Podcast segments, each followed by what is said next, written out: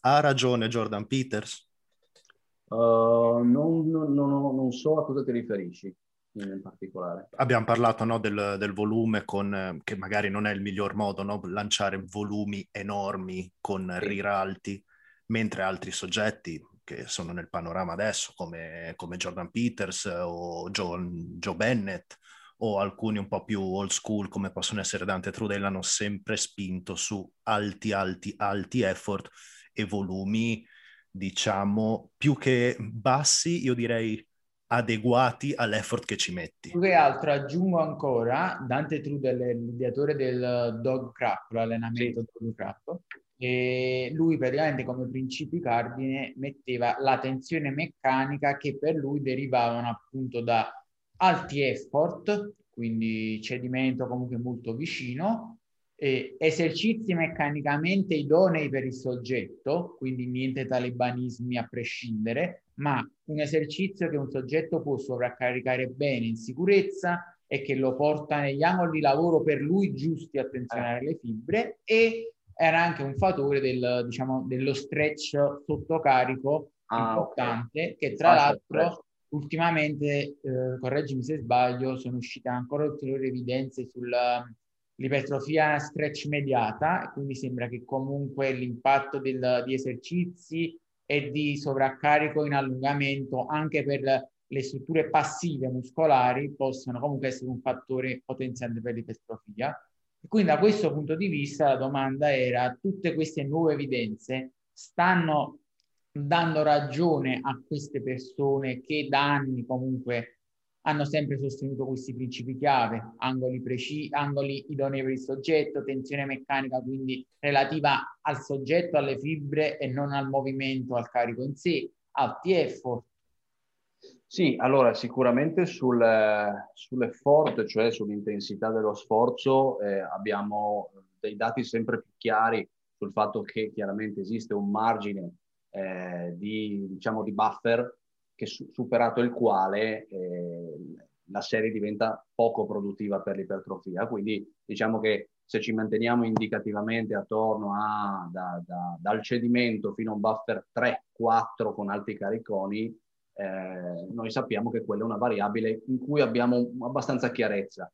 Sul volume io direi che mh, insomma è ancora, ancora molto dibattuto, nel senso che da una parte ci sono quelli più conservatori o conservativi in realtà, che appunto si guardano dal andare a estremizzare troppo il volume, cioè magari applicano comunque delle progressioni, però riconoscono sempre nel famoso, nella famosa soglia 20, delle 20 serie allenanti come un, un che no, non che non andrebbe superata, ma è un, è un buon punto di riferimento che è relativamente conservativo, cioè non è estremo, ma è anche abbastanza sostenibile a livello settimanale. Poi credo che parlare di volume senza parlare di effort in maniera strettamente legata sia approssimativo, nel senso che dipende una persona davvero che effort mette nelle serie, perché tra fare magari 3-4 serie di squat buffer 2, 3-4 serie di pressa buffer 1-2, oppure fare una serie di pressa in eh, cedimento estremo più rest pose più stripping poi andare a fare un lavoro simile sulla leg extension eccetera cambia tutto. Allora tu dici il volume è molto più basso sì però quanta tensione meccanica veramente ho generato? Quanto, è, quanto stimolo veramente ho dato? Che necessità di recuperare adesso ho perché ah, sappiamo per tutto quello che abbiamo detto anche che ehm, in generale più vai vicino al cedimento, più comunque lo stimolo alla tensione meccanica generata è maggiore, soprattutto con carichi medi o, o medio-bassi. Quindi comunque andare a buffer è comunque stimolante, ma meno stimolante, quindi tu compensi aumentando il numero di serie, perché alla fine possiamo valutare come volume allenante quelle ripetizioni, diciamo, non deliberatamente lente, quelle ripetizioni che anche se puoi accelerare salvano lente, ok? Perché è quel, quel momento in cui la, il reclutamento è massimo di tutte le fibre e la velocità è abbastanza lenta per esprimere la massima tensione. Okay? In una serie molto molto vicina al cedimento, addirittura oltre con tecniche, tu hai un numero di quelle ripetizioni molto superiore rispetto a una serie a buffer 2, per esempio. Quindi ovviamente raggiungerai il tuo threshold di stimolo ottimale con un numero di serie decisamente inferiore, perché poi lo sappiamo, l'ipertrofia eh, non può essere forzata, nel senso una volta che hai raggiunto la soglia stimolo per il quale avviene la meccanotraduzione, la sintesi potrega e tutto, non è che più dai, più cresci. Cioè, arrivata a quella soglia, se continui a dare, rallenti solo il recupero, quindi ti penalizzi sul lungo periodo, non ti velocizzi i risultati. Eh, allora, beh sì, eh, ci sarebbero tante cose da dire. Riprendo eh, da dove mi ero interrotto, rispondendo poi alla tua precisazione. Effettivamente, quando noi valutiamo il volume, dobbiamo dare per sottinteso, per scontato che parliamo di serie allenanti. Laddove però serie allenante può voler dire effettivamente tante cose. Può essere un buffer 3, può essere un cedimento, può essere una tecnica di intensità. Il discorso però è che per, dobbiamo, avere, dobbiamo iniziare con dei punti di riferimento saldi. Quindi dobbiamo mh, fissare un, diciamo, un, un, punto di riferimento, un paletto per capire a grandi linee attorno a che numero di serie muoverci. Diciamo che il, il numero di serie 20 è un buon punto di riferimento, tra l'altro eh, suggerito o sostenuto da, da vari autori attuali, a cui poi noi, eh, attorno a cui poi noi ci muoviamo, cioè magari tanto cedimento e tante tecniche di intensità ridurranno il numero di serie attorno a questo 20 serie. Oppure tanto buffer potranno aumentare, eh, però il discorso è che eh, abbiamo bisogno di un punto di riferimento, se no non, ehm, c'è, c'è molta vaghe- rimane molta vaghezza in tutto questo. Chiaramente anche qua andrebbe aperto il discorso su 20 serie, ma non tutti avrebbero bisogno di circa 20 serie, magari qualcuno si allena bene con 15 in media, qualcuno si allena bene con 25, quindi è tutto ancora poco chiaro. Però secondo me fissare un, un, numero indicativo, chiaramente, di 20 serie a settimana, chiaramente anche qua dipende dal gruppo muscolare, i gruppi muscolari grandi sono una cosa, i piccoli, eh, i, gruppi, i muscoli avvantaggiati, quelli carenti, sono, chiaramente tutto va contestualizzato. Però abbiamo bisogno di punti di riferimento. E, ehm, e quindi iniziare da queste 15-20 serie, perché potremmo anche abbassare questa soglia in base a tanti altri fattori, può essere un, un inizio. E poi da questi numeri noi ci adattiamo al soggetto, al contesto, a, al, anche alla fase della periodizzazione, se vogliamo, perché magari una fase di overreaching avrà un tot numero di serie, una fase, diciamo, post, ehm, post scarico avrà un altro eh, numero di serie eh, però ripeto, dobbiamo avere dei punti fermi, se no non possiamo capire come comportarci di conseguenza.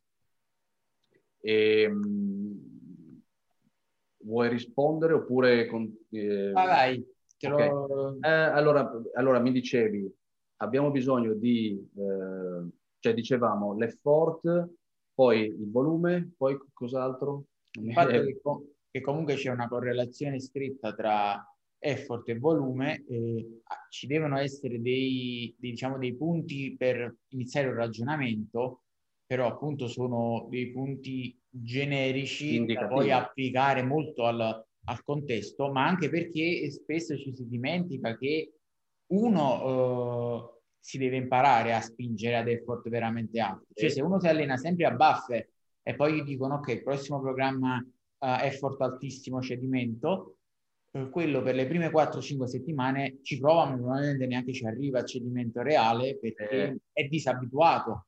Quindi se eh. uno si allena sempre a buffer eh, ha anche difficoltà a parlare veramente di RIR, buffer e quant'altro perché sono un po' falsati i discorsi. Sì. E questo penso che chiunque alleni persone l'abbia visto, eh, che persone dicono sì, sono a cedimento, poi tu ti alleni con loro o ti mandano anche un video e dici guarda ne facevi almeno altre tre, cioè minimo. E, e, quindi quando si prende in considerazione questo discorso si capisce che è veramente faticoso poi parlare razionalmente di RIR, buffer e volume uh, se si tiene conto di questo fattore. Cioè perché è come se si parlasse di un soggetto tipo ideale con lo switch on-off, cioè diventa buffer, che lo riesce a fare a volontà così senza problemi quando è difficilissimo. Cioè se, se adesso qualcuno che si allena a cedimento per due mesi si allena a buffer, poi non è che l'allenamento dopo se vuole andare a cedimento ci riesce benissimo, si deve riabituare come ogni cosa. Sì, il, il, cedimento è un tasto molto dolente nel bodybuilding perché non è, chiaramente non è una soglia facile da raggiungere. Ci sono tanti studi che hanno confermato che anche i soggetti allenati sottostimano eh, la soglia del cedimento, o meglio, sovra, sì, sottostimano, cioè credono di andare a cedimento quando in realtà avrebbero un buffer di ancora 3 o 5 ripetizioni. Questa, questo problema, tra l'altro, è molto più eh, sentito in alcuni esercizi rispetto ad altri, fermo restando che si ripresenta poi il problema che abbiamo accennato prima, cioè andare a cedimento su uno squat non vuol dire che tu porti a cedimento il muscolo che vuoi stimolare, magari porti a cedimento altri oppure ti fermi per una fatica sistemica eh, per una, un'altissima fatica che ti impone di, di restare a serie. Questo è un altro problema. E tra l'altro è il motivo per cui in questi esercizi alla fine si tende a lavorare sempre in quel range 3-8 ripetizioni perché vai a utilizzare carichi comunque che sono allenanti fin dalla prima ripetizione. Quindi quando ti fermi, che non ti fermi mai per cedimento muscolare, ti fermi per fatica ge- sistemica quasi sempre o per paura di infortunio, comunque hai accumulato un discreto numero di ripetizioni allenanti. Se vai a fare uno squat o una panca col 15 RM e, e poi ti fermi a due o tre ripetizioni di buffer, forse sarà, avrai fatto due o tre ripetizioni allenanti nella serie e quindi diventa veramente usurante e poco produttivo. Sì, sì, questo è un po', cioè è, è un grande problema, nel senso, secondo me bisognerebbe trovare delle, e poi tra l'altro questo eh, fa capire proprio la differenza eh, enorme tra il coaching diretto e il coaching a distanza. Cioè il coaching diretto, il coach sa trasmetterti, se bravo, cosa significa il cedimento effettivo e quindi come allenarsi per l'ipertrofia. Eh, a distanza sono pronto a scommettere che gran parte delle persone non riesce ad applicare, riesce o comunque non, è convinta di applicare qualcosa che in realtà non è ha. È molto più difficile. A me capita spesso che mi mandano video eh, serie a cedimento, io dico guarda ne avevi almeno altre due, altre tre. Questa cosa va avanti per un po' di tempo e poi magari arriva finalmente il video della serie veramente a cedimento perché ovviamente spronata la persona piano piano ci prova e capisce. Ovviamente quasi sempre parliamo di comunque esercizi guidati, macchine o monoarticolari semplici perché non yeah. vai a provare su qualcosa di più complesso queste cose eh, però eh, ci vuole molto più tempo, cioè di persona magari fai due sessioni e alla fine la persona te la fa la serie a cedimento. Online con lo scambio di video si fa, ma i tempi si allungano.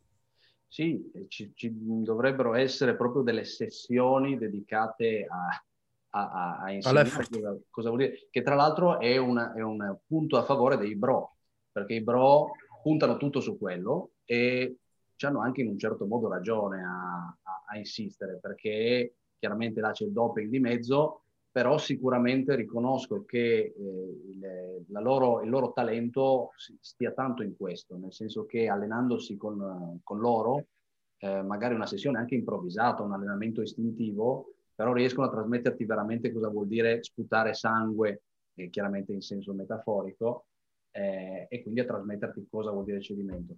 E poi ci sono tante, appunto, tanti accorgimenti per fare sì che aumenti la probabilità perlomeno di avvicinarsi al cedimento. Magari eh, ecco, non usare altissime ripetizioni, sappiamo bene eh, che aumenta le probabilità. No? Se noi usiamo eh, bassi carichi per andare a cedimento alla quindicesima, è più probabile che lasceremo un buffer maggiore per appunto il lattato, il bruciore, eccetera, che ci imporrà, imporrà di fermarci prima. Così come i grandi multiarticolari che già a monte non dovrebbero raggiungere il cedimento proprio per una serie di altri fattori. Quindi eh, si torna sempre sul discorso delle moderate ripetizioni che sono quelle alla vecchia. Quindi in un certo modo si conferma che le metodologie Bro avevano eh, e hanno tuttora un, un, buon fondo di verità per tante cose.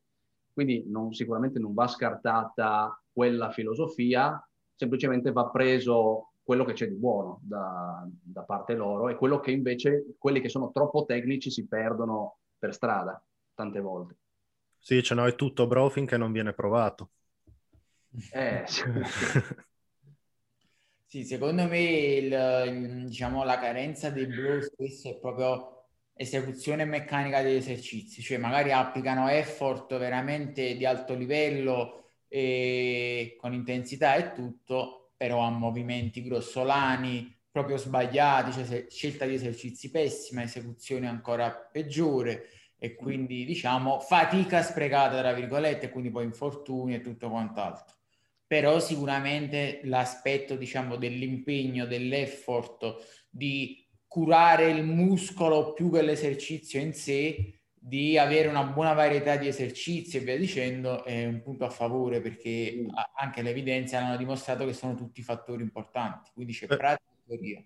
Però ragazzi, non so voi, io, cioè, io qua in Spagna eh, c'è una cultura grande, bro, cioè, è pieno di... Io vado in, un, in, una palestra che è di un IFBB Pro, quindi immaginate un po' com'è l'ambiente, no? Cioè, ci sono soggetti doped, alcuni che addirittura eh, IFBB Pro, appunto. Però io onestamente di, questi, di queste persone che arrivano davvero al cedimento, io non ne ho ma- quasi mai viste. Cioè, se vi devo descrivere come si allena un, uh, un, questo modello di Bro, eh, di Bro no? Il, l'aspirante Mister Olimpia, eh, entra nel, in palestra, decide che è martedì, quindi è schiena, decide che deve fare 15 ripetizioni, quindi prende un carico a caso che non ha segnato neanche dall'ultima volta perché non segna i carichi. Perché non segni i carichi? Perché ogni giorno c'è un esercizio diverso, ogni settimana c'è un perché devi confondere il muscolo, no? Quando in realtà la miglior maniera di confondere il muscolo forse è dire che ne fai 15, usi un carico che ne puoi fare eh, 20 e segni che ne hai fatti 6. Così questa è forse la miglior maniera di confondere. Però questo per dire che io di, di bro che vanno davvero al cedimento, io non ne ho visti tanti poi perché crescono? Crescono perché se prendi farmaci cresci quasi con tutto. Beh, guarda, Alla fine credo... finiscono per fare volumi enormi, eh, perché... Credo che tanto dipenda dal livello di anzianità dell'atleta. Cioè, eh, un, molto spesso eh, i doped non, sono, non, hanno una grande anzianità, sono semplicemente delle, delle, dei mostri genetici che rispondono bene, hanno genetica di loro, rispondono bene ai farmaci quando hanno genetica anche in quel senso lì, quindi sono molto eh, competitivi dal punto di vista estetico, però non sono esperti.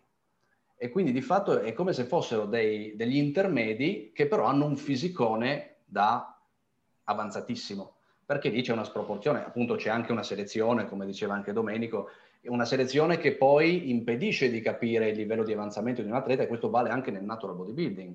Un natural dotatissimo può essere anche un, non dico un neofita, ma può essere un intermedio a livello di esperienza, non sapersi veramente allenare, però tanto, cioè la genetica gli dà così tanto, gli regala così tanto, che alla fine non c'è una proporzionalità necessariamente. E quindi questo vuol dire che tanti che, sono, che hanno raggiunto dei canoni estetici molto alti non, so, non sanno allenarsi di fatto.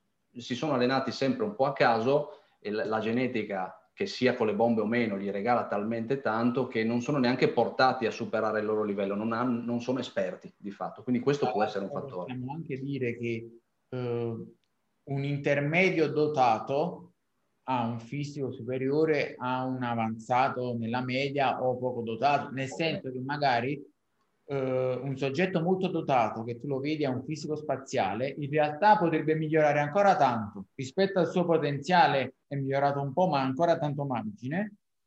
E invece un altro soggetto meno dotato è, è al top, ha pochissimo margine di miglioramento, ma in valore assoluto è molto inferiore all'altra persona semplicemente per un fattore genetico.